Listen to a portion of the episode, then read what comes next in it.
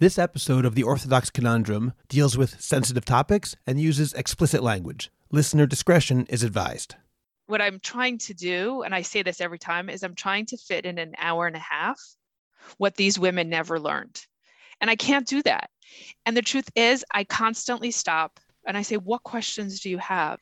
And they look so bewildered that they even say, I don't really know even what to ask and some of it's because they don't have a point of reference they don't know and sometimes they'll ask after but it's really it's shock. And it's wait do we really talk about this? Am i really supposed to be talking about this? Am i really supposed to be asking you these questions?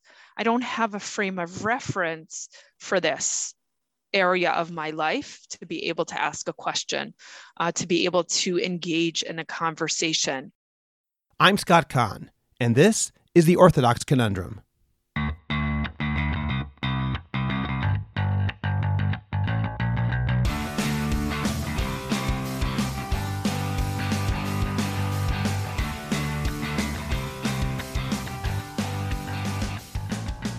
This is the Orthodox Conundrum on JewishCoffeehouse.com.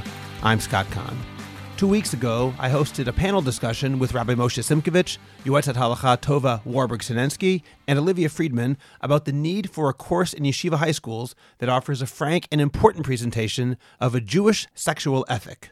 At Olivia Friedman's recommendation, I am presenting part two today, where I speak with Bracha Rutner and Adira Botwinick we talk about some of the consequences that result from a lack of such education and what more needs to be done, everywhere from elementary school all the way through Kallah and Chatan classes. We'll get to this important conversation shortly. First, please subscribe to the Orthodox Conundrum on Apple Podcasts, Google Podcasts, Spotify, Stitcher, or anywhere else you get your podcasts. Please like the Orthodox Conundrum page on Facebook and join and participate in the Orthodox Conundrum discussion group on Facebook. We have some fantastic discussions there, so check it out today. I'd also like to ask you to become a Jewish Coffeehouse patron on Patreon. Just click on the link in the description of this podcast, and you can get bonus episodes, JCH merch, and more. You'll get special episodes on all sorts of topics that are only available to subscribers, and you'll be helping Jewish Coffeehouse spread our message of a welcoming, intellectually engaged, and honest orthodoxy. It's just a few dollars a month, and you can cancel at any time. We're looking forward to your joining the Jewish Coffee House team. Finally, do you have a message that needs to get out? Do you want to reach hundreds or even thousands of listeners? The best way is by producing a podcast, and Jewish Coffee House can make it happen. I have experience producing hundreds of podcasts, both for myself and for clients. Whether you want to learn everything you need in one day, or record and relax and let us do the heavy lifting, JCH Productions will work with you to make it happen and make it even better than you imagined. Let us help you today. Write to me at scott at jewishcoffeehouse.com or go to jchpodcasts.com. That's jchpodcasts.com to learn more and to sign up for a free consultation. Make your voice heard, promote your cause, sell your product, and engage your audience today. Bracha Rutner is a passionate head of school at Central, Yeshiva University High School for Girls, and teaches Gemara. Ms. Rutner also serves as the Yoetzet Halacha at the Kemp Mill Synagogue in Silver Spring, Maryland, combining her passion for helping others and her commitment to halacha. As a graduate of Stern College for Women and Nishmat's Keren Ariel Women's Halachic Institute in Jerusalem, with a master's degree in education administration from St. John's University, and having done graduate work in Talmud from Hebrew University, she is devoted to educating the next generation of young women. Adira Lautman Botwinick has been an active leader in each community she has lived in.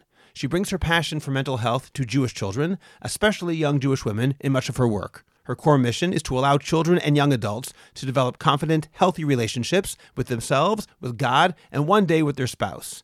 After graduating with her master's in social work, Adira worked at Yachad New York, JBFCS Break Free Clinic, and most recently at Berman Hebrew Academy as a guidance counselor. In the summers, she works at Camp Stone, serving as the director of the Yachad vocational program. Since moving to Kemp Mill in 2018, she's organized programs with Yoetzet Bracha Rutner.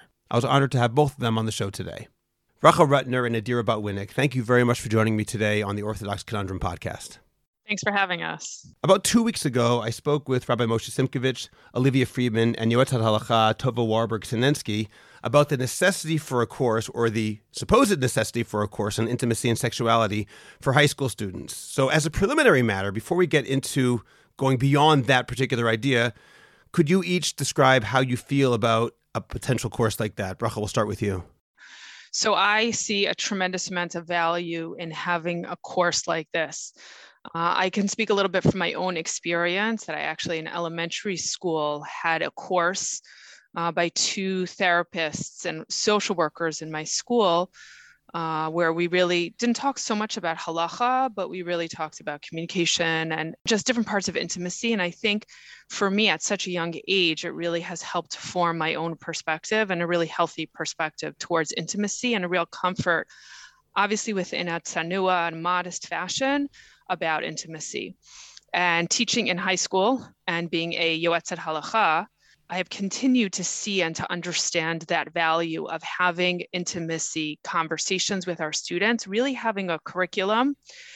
Different ages are different areas of focus are important to understand students developmentally. What they need in ninth grade is very different than what they need in 12th grade. And to start with some foundations about communication, around understanding their body parts, about hygiene, uh, about feeling good about themselves and building their confidence towards you know more challenging conversations i really see tremendous value. That's very interesting. There's a lot there and i want to come back to some of it. First i want to hear adira what you think about this idea of a course. I am so supportive. Uh, having I, I don't feel so far away from being in high school though in reality i, I am. Uh, join the club. Um, through my own personal experience as a Orthodox young woman and now as an adult, I wish that I had had these resources at my fingertips. And I think Bracha and I both have seen the consequences of not having this type of course be standard in our high schools throughout North America. Um, and, and that's why we're here today to talk about sort of the consequences of not having one. And the problems that we've both seen are basically begging the schools and our communities to implement some sort of Jewish sexual ethic and sexual education in our schools. Once again, there's a lot there. I want to go back to one thing that Bracha said before I go further and talk about what you said regarding this course in elementary school, because that is very, mm-hmm. very early. And I was asking about a high school course. And in elementary school, most kids might not even know what you're talking about if you were to mention the word a sexual ethic or talk about intimacy. So, what kind of course was it, and why was it so valuable? It was an experimental course that was done. We didn't quite use those terms. It was done through the school, but it wasn't done in the frame of Judaism. It was really done through the frame of education of we need to teach our students basic body parts. We need to teach them about safety and about communication. And that's really what it was uh, I remember I shared the story with Adira sitting, they would split us up. It was five boys and five girls with both parents, and that was the expectation. And I would be sitting there with my father, and we literally, they took out charts and we had to identify body parts. Sitting next to my father, so squeamish, but it just created a healthy attitude towards me in terms of using the proper language and proper words. And each week had a different focus about around really just the conversations and they never use the word sexual ethic. They never use the word intimacy but they did use the word sex. They did use different and they were very descriptive in terms of body parts and just in terms of taking care of ourselves and i think that that was the that was really the focus about educating us opening ourselves up to what our bodies should be and what should, what's healthy and what's not healthy. Uh, the school i believe did it for another round and then there was not enough parent interest and kind of petered out. And i do think that from a young age when you instill in students a healthy attitude then i think they grow up with that healthy attitude and with that comfort of i can talk about there are people in the world be it my parents being an educator that within a healthy way with boundaries and comfort uh, there's someone who I can talk to and I can ask my questions to, and I can share things to know is this typical? Is this not typical? Should I be experiencing this? Uh, to really create just a healthy attitude, which then you bring into your own marriage, into your own relationship, and you're able to communicate with your partner. That's really amazing and fascinating. The one question I have about it, though, when you say within boundaries, how do you teach kids at that age exactly what those boundaries are? In other words, listening to it, it sounds so healthy, with the one caveat that I'd be afraid, again, not as an expert, but just listening to it as a layperson, that kids wouldn't understand boundaries. And now, by saying that there's no difference between, so to speak, private parts and public parts, we talk about all of them, that maybe that could lead to some negative consequences.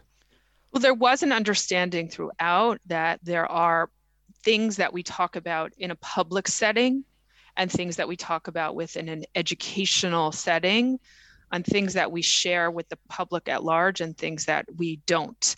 Um, I think my children will probably be upset with me, but I know that there were time periods. Um, we're very open in my house in terms of words. Shocking. And there were time periods where my kids would go around very publicly and ask me, you know, about people's body parts and i would teach them that there's a time you know that's our jewish that's our jewish ethic zman ve'et there's a time and a place to talk about it. You can ask mommy. We talk about these things in a more private setting and not in a more public setting. So they they did emph- emphasize that and i think that that's also something that i got from home and from my teachers that i could ask the questions and there was always a proper context for it. We are going to talk about consequences I still want to talk a little bit more about this potential course. Adira, in theory, if you were to run such a course or to create a curriculum for such a course, and now let's talk about high school students. Okay. What do you think should be included in that course? What sorts of things should they be exposed to that you think right now they're perhaps not being exposed to enough? Well, like Bracha mentioned, I think it's very different for ninth ninth graders versus 12th graders. You know, 12th graders, you're preparing them to be leaving the cocoon of their community, uh, who knows where they're going? Yes, they're maybe going to seminary, but after that, you know, they're out in the world. And so I think it, it would have to be tailored to each stage of life in high school. I do unfortunately think that we'd be having to do catch up. I, I don't think it's enough to just say high school. I, I think what Bracha is saying, starting in lower school and middle school. But if we're looking for just a high school program now, I think it so much depends on is there anything in the middle school was there anything in elementary school? Do they use body parts? What's the language in the school? Has there been anything through the school so far? You know, some schools have really great, excellent programs on the education of their kids, their prepubescent teens, and, and some don't. So I think it's sort of very dependent upon each community. But I think starting with education and safety and hygiene all the way until like a full course of sex ed. And I think this touches upon the podcast with Yoetzet Tova and Olivia Friedman and Rabbi Simkovich, what they had mentioned, especially um, Olivia, that if we are only teaching abstinence, we are not actually doing our children a favor. Um, absence only education. And so I think we have to kind of run the full gamut.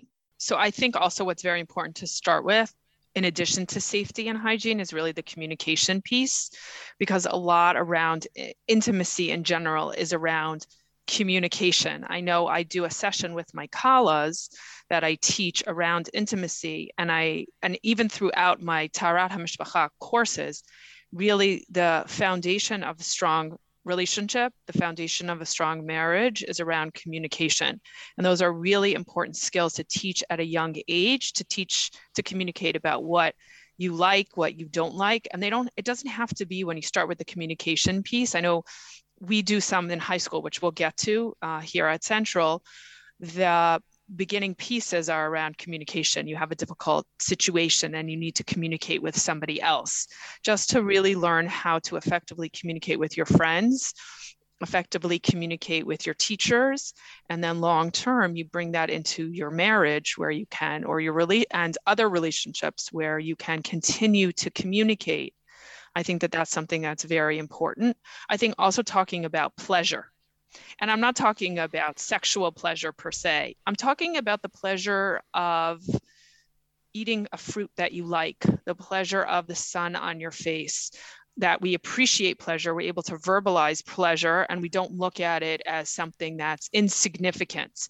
And I think that ability to talk about that in contexts where it's not, the stakes are not so high, I think leads to an ability to communicate about it when the stakes are higher and when it is more important to talk about pleasure. I know we have this impression that couples walk away with that they can't talk about sex in the midst of when they're doing something. And I think that communication is actually the most important during that time period. Uh, and that's why I think the foundation of talking about communication or teaching communication is really important. Yeah, I'd like to jump on and say two things on um, what Bracha said. So I think in terms of education, what you said about understanding their bodies and just sort of how your body functions, but also your ownership of your body. I think that starts again in lower school. Something we say in my house is if a sibling is touching you, not inappropriately, like sexually, but if a sibling is picking you up, or if there's a kid at school who thinks you're so cute and is picking you up, but you're five and you don't want to be picked up, my kids will say, It's my body and I don't want to be picked up. And even using that language, um, I was a guidance counselor at a lower school recently, and I, we taught that to our kindergarteners and our first graders, and even teachers modeling that to students at such a young age. You know, a lot of times young students would run up to me and give me a hug, or I was recently pregnant, and they would just come and touch my my belly, and we would talk about, hey, it's my body, so it's cool, but you need to ask before you touch. Starting already at that young age sets a really great foundation for our students to understand that our bodies are our own and we get to decide when they're touched and how they're touched. And then in terms of what Bracha said, pleasure, you know, Bracha, I never really thought about pleasure in that way in terms of its connection to communication and how we teach our community this, but knowing what we like and our preferences. And I don't mean gender or sexual preferences per se, but I think starting out teaching our students in high school what is my love language? What are things I like to do for my friends? Like if I'm someone who loves decorating their locker on their birthday. So, what kind of language, what kind of expressor am I? And for students to more deeply get to know themselves also is a foundation for being an intimate partner with someone. Um, so, I think it starts also with educating our students on like their own psyche and their own existence as humans that includes communication and pleasure and sexuality and halacha that actually leads to my next question. And I want to ask you exactly what place halacha has in this form of education, because both of you, in describing this course, have conspicuously made halacha not the primary focus, at least as it sounds to me. And in fact, Adira, you said, of course, also we have to talk about abstinence, but that's really not the primary focus. So I'm wondering where the halachot of sex and intimacy come into this course, if they come in at all. That's not a criticism, it's a question. Adira, we'll start with you. What do you think? Um, it's a challenge. Um, I, I really liked what Dr. Rivka Schwartz said and helped me out with directly quoting her that we want our students to be halachic, ethical, and safe. And I think that applies when you look at creating a course on intimacy and um, sexual ethics and halacha, right? That we are obligated we don't want to fail our children by not educating them in those three categories. And we're orthodox. We believe in the halachic system and we we must teach it no matter how complicated it is. And yet also give our children the knowledge they need to make informed decisions to keep themselves safe. And the danger that some say that oh it could lead to promiscuity I, I don't think it has enough weight and I don't think the the cons, if there are any, outweighed the pros. Just from our own personal experiences, Bracha and I both, we've seen the consequences, and they're not pretty. So that's proof in and of itself. I understand. Bracha, how about you? What do you think? So I would say that halacha is a part of that curriculum. For pre-pandemic, uh, we have had a curriculum at Central. We called it Torah Values Intimacy Education for Women. We partnered with Yocheved Debow a number of years ago. It was a pilot program, and we continue to shape it and form it. And every year had a, there was a halachic component. So when we talked about pleasure, we talked about that from a halachic perspective. How does the Torah view pleasure? The fact that, right, there's an idea that a Nazir has to bring a, a sin offering. And one of the explanations is, is that he didn't take pleasure in God's world. The fact that we make brachot on food because we're supposed to take and appreciate God's food. We have mitzvot to eat. We have mitzvot to have simcha, right? Mitzvah gedola lihyot b'simcha. That pleasure is something that's important. And so we look at those instances, and again, not necessarily through the realm of sexuality, but through the realm of the Torah lens. Everything that is done that I teach is done through the lens of a halachic framework because I am very committed to the halacha. And I do know that that does pose challenges for some when things that they want to do clash with halacha or things that we understand today about relationships are different. You know, I, I am curious to know how much the Tanaim and Amoraim and even the Rishonim really communicated with their spouses, how important communication played, because you read some of the stories of their interactions and you really wonder. And we know how important communication is. Uh, and I wonder if that led to certain understandings of relationships, which led to certain realities that we see reflected. Um, and I will also say that sometimes we can look at those stories, and there's actually a lot to learn from the stories that are in the Gemara or that are presented to us about relationships and say, how does that fit in with our reality? And sometimes it fits in very well. And sometimes we also have to understand the context of those stories to know, and I say this often, that the idea that intimacy and procreation were two separate issues or two separate realities is a very modern concept. So when people look at that constant connection, I say, yes, because you have to look at the, the, the context of their lives. We maybe until 60 years ago, for us too, that was there was really no separation between intimacy and procreation. That's a very much a modern concept, and we have to grapple with that because the Torah is supposed to be an Eitz Chaim. It's supposed to be a living Torah. It's supposed to continue to guide us. And we have to figure out and kind of look back at the roots of what's the essence of the story? What, what are the values that exist in the Gemara? How do we reconcile them with the realities that we see today and the values that we have today? Most of them the same, but a different understanding of relationships. Bracha and I did a, we ran a a session called Navigating Dating, and we used the five love languages as a guide. And we really struggled when we were trying to find stories from Tanakh that could support different ways, you know, give it, be examples of ways of communicating. Um, and the reality is, historically, that wasn't really a focus of our wonderful, great leaders, Torah giants. And Tanakh, it was it was really hard to come by, you know. I understand. That's actually a great segue into a almost a side point that will lead into our discussion of consequences.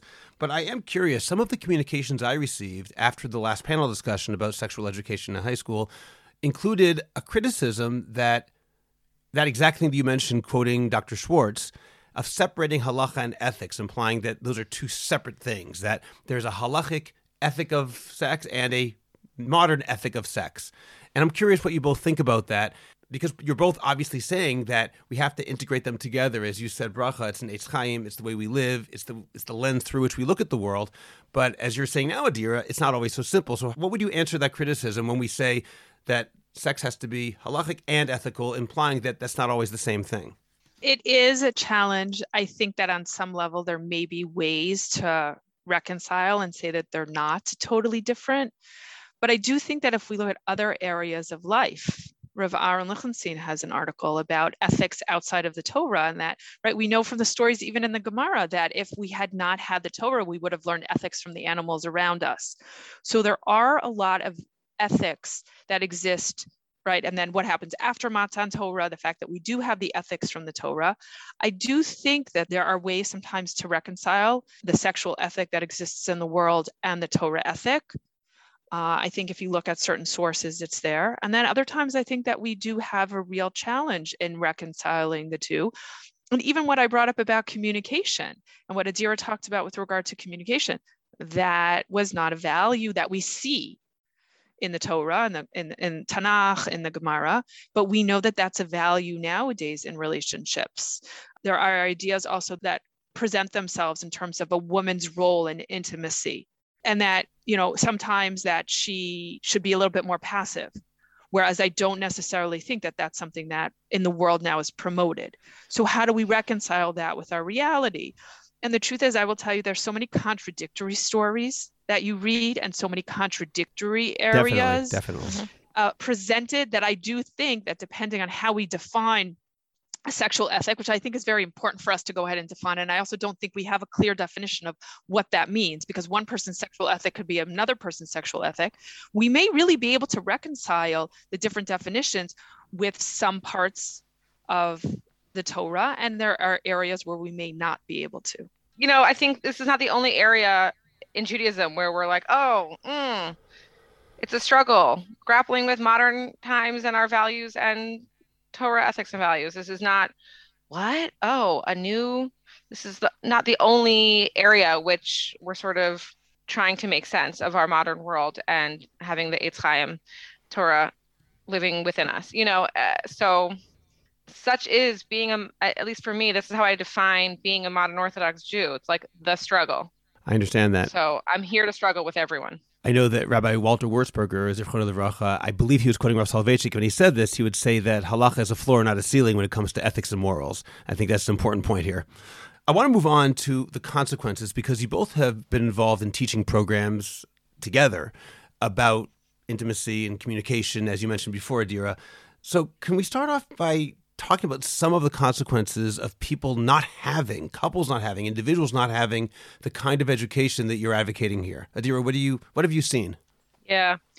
Uh, I get a, I get a little bit frustrated when I talk about this because it makes me so it makes me so angry, to be honest. Um, to be very upfront with our listeners, uh, I'm a social worker, but I'm also just a person, and for some reason, people have reached out to me throughout my life to get reassurance, to confess, to ask questions, to get resources for their intimacy and sexual experiences or their fears surrounding those topics.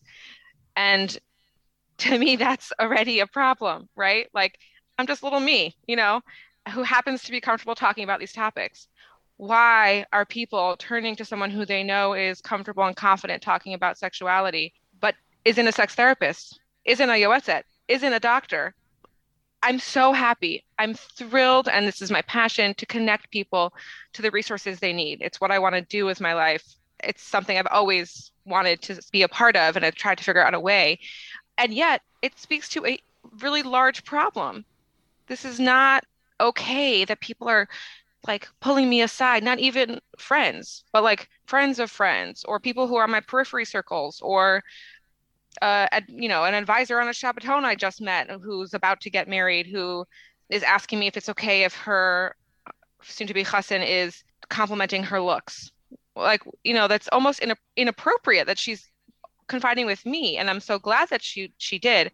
But I've had a chatan reach out to me about his sex being painful for his his new bride. What should he do? Um, I eventually connected them to a sex therapist. I had a kala text me on her wedding night is it going to hurt? Like, that's not okay. It's not okay. I've had people reach out about performance anxiety, either for themselves or for their spouse. I've had friends reach out post Shana Rishona about questions about how to just clean up. And so people are are scared. And I think Rabbi um, Simkovich talked about this, the big fear that everyone has about these topics. It makes them so nervous. And something that Bracha and I have spoken a lot about, and something that I've been thinking about a lot is that, for my even from my own experience, a lot of these nice, you know, from girls and guys, they don't want to Google. They know that lots of things that they don't want to see might pop up, but they have questions, and they're afraid of being shamed, of being seen as not normal, as being seen as not religious. These are emotions I don't want people to feel I want them to feel comfortable to ask their questions, to feel normal and validated because they are. And I think that's a huge consequence of not educating and not normalizing from a young age, talking about sexuality and intimacy it sounds almost like the problem isn't so much not that they don't know the answers, more as you're describing it, that they're afraid to even ask the questions. It's that the conversation isn't even available to them. They don't even know how to start a conversation. So that sounds like the biggest benefit, if I'm understanding you correctly, of such a course would simply be normalizing the conversation.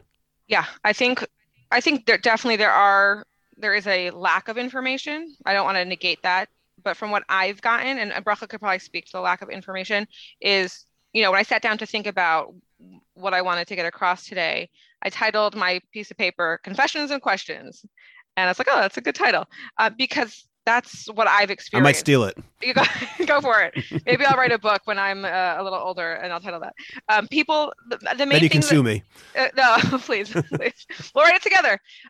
Um, people come to me with confessions, questions, seeking guidance and reassurance. Those are my four sort of takeaways as I look back on the past, you know, let's say 17 years of sort of monitoring questions that come in my WhatsApp, email, inbox, etc. Bracha, how about you? What consequences of not having a course like this or not having this kind of education available have you seen? So I see, I know Adira talked about not the inability to ask questions. I really see unrealistic expectations that go into a relationship. Uh, I think that there's an expectation that guys will just know what to do. They'll know how to pleasure their wives. They'll know, they'll just know. And the truth is, that's not the case also i'm not as aware i, I know we're I, I deal mostly with the women but i don't know what education the men are getting is somebody talking to them uh, I, I don't know what messages they're getting about pleasure uh, and what expectations are placed on them uh, and then you know what some of the things that those people who are googling what unrealistic expectations are being presented to them about what their wives should look like and what unrealistic expectations are being created about what intimacy actually looks like and what pleasure looks like. And I very much worry that we don't have a counter within the Orthodox community. We don't have the conversations with the men about how what they're seeing online is not reality. And I know that I've spoken to uh, Dr. Debow about this, about what she has seen in her own practice and the the results of that couples coming and women saying, I never wanted to do that. And the man said, But isn't that just what people do? And it's not, it's just what he's seen because he doesn't he doesn't hasn't had the conversation. What I also see is well, also a fear, I will say. I know I always do a session on intimacy uh, I wish that there were more Jewish books written. I know that Talli Rosenbaum's book is excellent. There's a book that I always use uh, by Dr. Hilda Hutcherson. It's called What Your Mother Never Told You About Sex.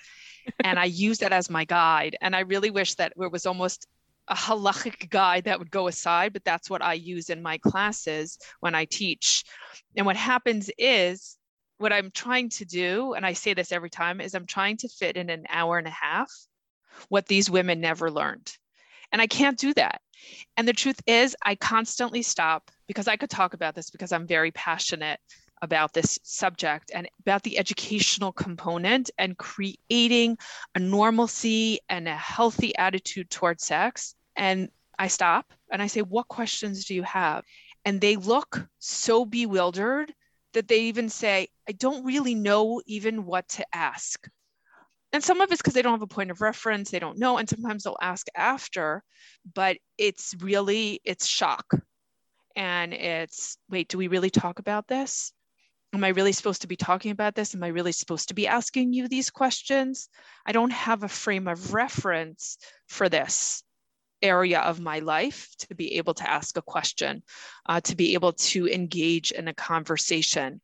And i'll see that in their first year of marriage and i'll see that later on in terms of i know when i speak about sex those are always the most well attended shiurim that i give. I think most of the yoatzot can say that. Mm-hmm. and it doesn't matter the age. I've had shiurim, i've had women who are significantly older come and I'm curious and they say, well, I don't know what edu- I never got an education in this. I, I learned along the way and I'm curious to see what younger people are hearing. Uh, so I, I, I, I see that really that lack of communication sometimes also between the spouses because again, are we supposed to communicate? How important is pleasure can i tell him that i don't like something you know and then the expectations of mikvah night that it's supposed to be amazing and then what if you're not in the mood are you allowed to ever say no uh, you know, consent, which is something that we talk about. This is where I think we actually can see a, a real reconciliation of a Jewish ethic mm-hmm. and, a, and a sexual ethic. Mm-hmm consent in halacha is so important right? The concept of marital rape in modern society is so new when it has been there throughout. The gemara talks about how it is automatic grounds for divorce. A husband comes home he must make and his wife is sleeping he must gain her consent. And that's something that's very important but i don't know that we talk about that. So women and women feel like they can never say no you know and then where are they sharing things? I'm part of a group called Jewish Women Talk About Intimacy. The stories that I read there, my heart breaks. I'm married for 10 years. I'm married for 15 years. I never had anybody to talk to. What does everybody think? And they're all trying to be anonymous. And it is, for me, it is so sad. And it is clear to me that it's because of lack of education unrealistic expectations also that are placed on women to get married at a certain age, to marry a certain type of guy, to be a certain type of person. And then you come into your bedroom and you, you just you, you don't know what to do and you're tired and you feel pressured. Uh, so and I think I shame. Just, I, I, have to say it, Bracha. We've spoken yeah. about this. Like there's so much shame in asking for guidance on these topics, which is why people love the anonymous Facebook post. right. I mean, it's also why, frankly, the existence of such a thing as Yoatzot Halacha is so important. I realize that's more of a halachic area, but the very fact that for so long, if a woman had a question about her intimate life, the main address would be a male rabbi. I just think that this is such an important innovation that has happened through Nishmat. I just I can't say enough about it because if nothing else, that but this goes way beyond halacha. Obviously, it goes into communication and education in general. I think also I hundred percent agree having yoatzot is is life changing for myself. I, I, I knew when I was getting married that I was going to be utilizing the yoatzot and I was going to avoid asking a rabbi as much as possible because of my own comfort. Uh, bracha was actually you were my first yoatzot that I called. I don't know if you know that. However, and I say this with the most respect possible, I don't think it's fair to put this burden on the yoatzot that they're going to be the halachic advisors, the therapists, the medical advisors, and this the they're going to be in charge of of sex ed for all of Israel. Like that's that's not okay. It's sort of like similarly, I feel like rabbis. We have this expectation of pulpit rabbis that they're going to be our savior in all departments of caring for a congregation and i don't think it's fair i think we i think the yoatzot need other people to share the burden of educating our children on intimacy, on Jewish values around sexuality and intimacy and, and re- relationships. And I think that's what we're all trying to do here. But they can't make up for it in an hour and a half class. They can't. It's not fair. Well, Adira, I'd actually take what you said and flip it. I okay. agree with what you said. I think the problem can be equally put on the rabbis, and perhaps Yoatzot Halacha, I don't know, but certainly I have seen this among rabbis. Okay. Not that they can't do it themselves, but that they believe that they have the expertise in areas where they have absolutely no training. Rabbi. In other words, yeah, I mean, we're talking about people who, because I have smicha, therefore I am now an expert in sex ed beyond the halachot. A person who's learned halachot taharat mishpacha, halachot nida, does not make him inherently a sex counselor unless he's been trained that way, and that's a real, real problem. Correct. People stepping way outside of their lane. Right. I'm going to add another consequence that then perpetuates itself because we don't have the education at a young age, we then are uncomfortable talking about the topic with our own children. And then our children don't learn. Uh, I know that uh, I've given a few talks to parents about how to talk to their children about sex. And I've interviewed parents and I've said to them, what do you talk to your kids about? And there are some who say, I do this and I, you know, I speak to my children, we have a conversation, we use a book.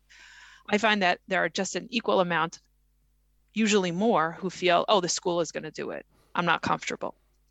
And then if the parents aren't doing it and the school isn't doing it, then we're not teaching. And what we're doing is we're just, then the next generation of people are again not comfortable, not talking about it. And we haven't created this, we have not created a positive cycle of communication. Yeah, I was just thinking yesterday after I was, you know, I was thinking about the podcast two weeks ago and this one. I wonder what it would be like if parent, the parent body would rebel if the end of fifth grade, it was a mandatory session for parents. This is crazy already. For parents and their fifth graders, or parents and their, um, you know, rising sixth grader, to come in for. I was trying to think of a catchy title, like parent partnership in protecting our prepubescent children, something like that, where you would have like a breakout session for kids and a breakout session for the adults. Then you'd come back together and you do some sort of like, uh, I don't know, have some sort of icebreaker where they could privately each parent and the child talk about some sort of topic related to intimacy and and puberty and sexuality and then they go home but it would be something that was required almost required um, if parent body would rebel or not but i thought that could be a nice way to get parents involved um, and sort of be like okay we're all going to do this awkward thing together. I don't know. It could be very interesting. I go back to something which i think it was rabbi simkovich said about that which is one of the problems is unfortunately the political reality of schools do answer to a parent body and if the parents aren't happy then the people in charge won't be able to do it it's not yeah. as simple as we're demanding this happens like you know i went to maimonides rav soloveitchik hmm. founded maimonides i am guessing that if rav soloveitchik had said we're going to do this because he was rav soloveitchik there probably would have been even then maybe there would be people who would get angry but he probably could have gotten away with it most people don't have that same stature to be able right. to do something which would be seen as radical and controversial all right one can dream. We can dream though. I think sometimes also when we think about the consequences of not having a class what happens is the education that our young people have is usser usser usser and then suddenly they're forced to make that transition on the first night of their wedding to not only is it not usser not only is it allowed but it's actually a mitzvah.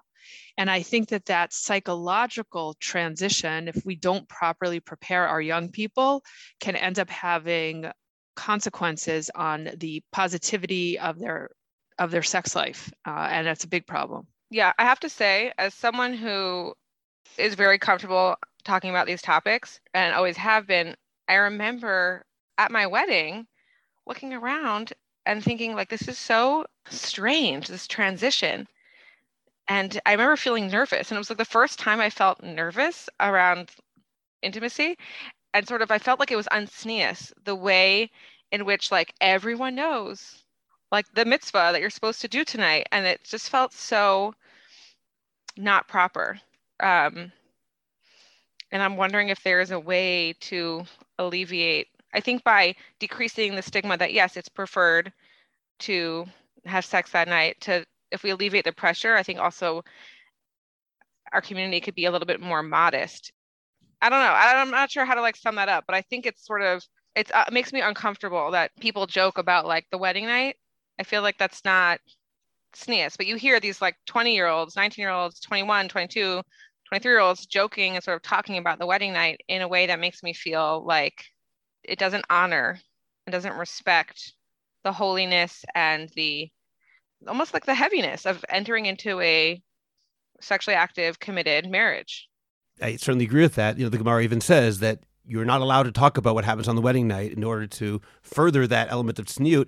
Along with that, I just want to mention that Rabbi Eliezer Melamed Shlita recently published a book in which he suggests that the couple actually not be intimate, meaning sexual intercourse. They should be intimate, they should be together, but should not have sexual intercourse for a week. That's what he says. Of course, he's meanwhile being put in cherem by half the rabbis in Israel. So it could be he's thinking about the same ideas. Right. I, right. I'll also say a conversation I think for another time is the attitude of towards sex in Israel and the rabbinate and what I learned as a yoetzet and the attitude in the United States, at least amongst the modern Orthodox rabbis.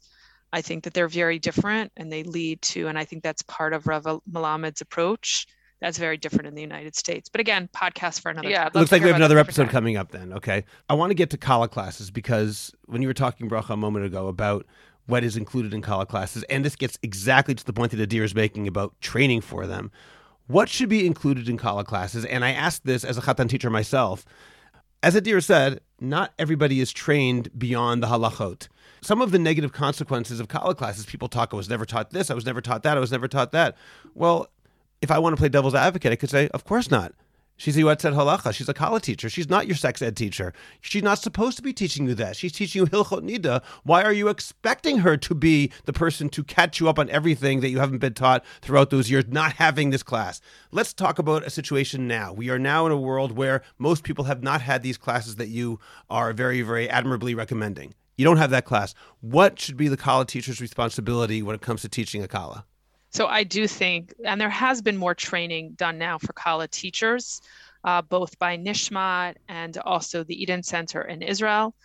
Uh, and this is a portion of their training. I know that I have come in. I do a session not just with the Kallah about intimacy, I do a session with the couple. That's a requirement if you want to learn with me.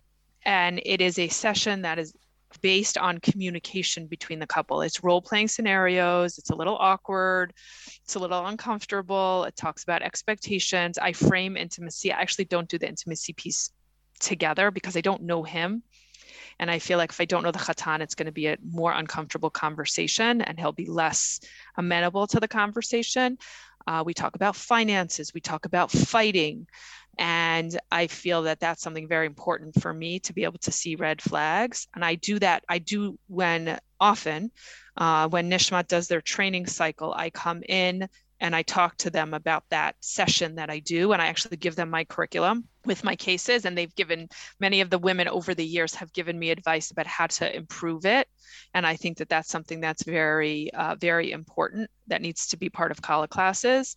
And I do think the kallah teacher should have some basic training in intimacy and halacha and the halachic sources, and that that should be a piece of the kallah class because we're talking about taharat hamishpacha, which touches on so many areas of intimacy. I do think that that's a basic that needs to be in the kallah class, and she doesn't have to be an expert because she's not claiming to be an expert. What she's doing is she's opening up the conversation, she's giving them guidance, and she also has resources right? As you so we're often taught where our limits are. I say to women a lot of times, I'm not a doctor, I'm not a therapist. I found myself saying those words. Sometimes it's a reminder to me not to overstep my own bounds, but it's also for women to recognize that I have training. There's a limit at some point in my training, and I'd like to refer you refer you to somebody else. Right? Adira talked about those uh, references or those referrals that you can resources. So that's also something that's important for a Yoetzet to have at her fingertips to go ahead or in a kallah class to go ahead and share. But I do think talking about the relationship and talking about intimacy cannot be separated from Taharat HaMishpacha. In fact, the lens that I teach HaMishpacha is often through the lens of communication in the relationship. And that Taharat Mishpacha enables communication around a challenging topic, which opens up the lines of communication for less challenging topics. And then it becomes a very positive communication cycle. I would like to say, and I, I know I'm quoting Olivia a lot, I think it's unfair, like I said before, to expect our Yoetzot to come in and be the saviors. And I think, yes, teaching Kallah classes for through the lens of intimacy and educating our kallahs about healthy sexual and intimate relationships is so important and and I think overall they do a great job of it. Um, there's also something to be said about the personality uh, sometimes of a halachic advisor of who you want as your halachic advisor may not be the person that you want to talk to about you know issues in the bedroom and some people will have a harder time than others and sometimes it'll work really well. And a Yoetzet will have that ability to make um, a person want to open up both about personal issues and about halachic issues. But it's not always the case. And I, as I said, I don't think it's fair to expect them to be the be all and end all. So, what would you do nowadays for those people who have not had the proper education? What would you suggest they do? Well, Bracha and I are working on creating a pre Kallah Kallah course to help normalize talking about all of these topics, starting from understanding yourself to actually being in a relationship and communicating in a relationship, as well as intimacy in a relationship and consent that goes around that and the halacha that goes around that as a precursor to kallah classes to start the education. Um, and I have a few things up my sleeve that I'm hoping to pull out eventually um, to help there be a resource for young men and women to get referrals to the proper education or help they need um, without feeling shame. I have a couple more questions. I know we don't have that much time, but Bracha, I want to quickly ask. You said you look for red flags. If you do see a red flag, what do you do? What's the plan then? So, depending on my relationship with her, I may speak to her. What I've often done is I've called their Mesader Kiddushin uh, to see if, and sometimes I have been successful because the Mesader Kiddushin is already aware. Sometimes I have uh, spoken to someone else who I know who knows them, and we have referred them to therapy. Um, there's one situation that I remember very clearly it was a huge red flag. Uh, I, I, could see the abuse in front of me, and I called the Mesader Kiddushin. There's abuse before yes, marriage already. Before marriage, you could see in the way that he was already controlling. Uh, he didn't like the skirt she was wearing, and he did not let her did not let it go that whole night. And the way he spoke to her, I actually had to ask them ask him to lower his voice at points in my house. I my hair was up back of my neck. I actually wanted to, to ask him to leave, um, but I was nervous for her if I did that because then she wouldn't feel that she could talk to me. I did in a roundabout way bring up to her at some point, do you have any concerns in your relationship? And very quickly and defensively, she said, absolutely not. Everything's wonderful. I spoke to the Mesader Kiddushin, and to this day, that weighs on my shoulders because he said to me, I know it, we all know it, and there's absolutely nothing that we can do about it. And they moved outside of the New York area. And uh, I changed the way I do some of my Kallah classes as a result of that, um, which is a whole other discussion. So I will reach out to resources, but it's it's not it's not perfect, and it doesn't always work the way that I I, I think it needs to. That's a very troubling and upsetting story. And once again, it highlights the need for proper training okay, we're almost out of time, but I'm going to throw out one final question, which is almost a statement. I just want to get your reaction to this. And I'm going to guess that I know what it is, but I have been told by some people that the entire purpose of Chatan classes, because we've talked about Kallah classes, but the entire purpose of Chatan classes is just so that the husband doesn't look stupid in front of his wife. Okay. Please take that and run with it and let me know what you think. Adira, what do you think of that? Uh, it's so insulting. I mean, Okay. Ugh. It's a partnership. I mean, right? You're entering a marriage, it's a partnership. You both have to keep these halachot. It's not just a burden on the woman to keep, it's not, you know, that's not fair in any way, shape, or form. And for many men, they need the support of being able, oh, this is going to open up a Pandora's box, but to use their body in a way that is permissible and pleasurable. I feel so bad for Jewish men. I think there's a lot of shame in wrapped up in their anatomy, and I think it probably messes with their um, relationship with their body to a degree that we haven't talked about. That's still not talked about. I think, as it's like, no pun intended, a less sexy topic. But um, I I I, I wish that Chatan classes could be a safe space to help the young men navigate their transition from like a sore, sore, sore to, all right, enjoy. Um, and then in terms of like the actual halacha like i think again it's like saying like if if in your relationship let's say the husband is the one who does all the food shopping and so you're like okay i don't really have to know the halacha of like different hashgachas in in in the grocery store. I don't really have to know the halachas of of running the kitchen because you do it and i don't do it because we this is how we've divided our roles. So you do that and i do this and i don't have to know about it. Like what? No we are a halachic family. We're going to know the halachot. Some of us are going to be more involved in some parts of it versus the other. Like, and then don't even get me started about you have to learn how to, like what Bracha said about pleasuring your your partner. Uh, you, you think these nice frum boys are going to be like, how to make my wife orgasm? That's not happening. Okay. All right, someone else, because I'm. It's, no, just go for it, Bracha. what Chatan classes? First, I'll say that um, because they are few and far between. Um, at least from what I find with the women that I teach, um, many of them are not taking Chatan classes, or if they do, it's a one time maybe with the Mesader Kiddushin. There are some who do take. I mean, so I'm surprised to hear was... that. I'm a Chatan teacher, so obviously I only know the people who come to me, and they're taking Chatan classes. So I wonder if there's a difference between Israel and America in terms of the availability of Chatan classes if you're not at Yeshiva University. NYU, they offer Chatan classes, and in New York City, they offer, there are, but I, I wonder if outside of those confines. If you're not affiliated, particularly with the university, with Yeshiva University, that you'll have the opportunity to take a Chatan class. Yeah, my, my husband and I, he was living in Baltimore when we were engaged, and there was like one person available to do Chatan classes. He had no relationship with him prior, you know, so he's like walking into this guy's house, no relationship, and he's supposed to learn halacha and also talk about marriage and intimacy with a complete stranger. You can imagine how that went.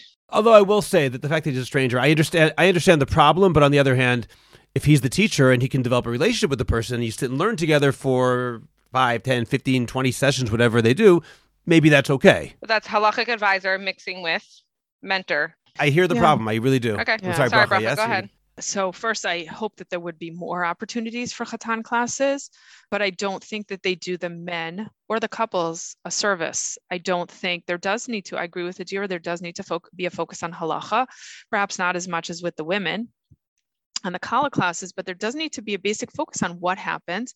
And I do think there needs to be a focus on both the emotional aspect of the relationship and the physical aspect of the relationship. So that in the training of the Chatan teacher, I think that those two pieces are very, very important that need to be there. And I don't think that they're there enough.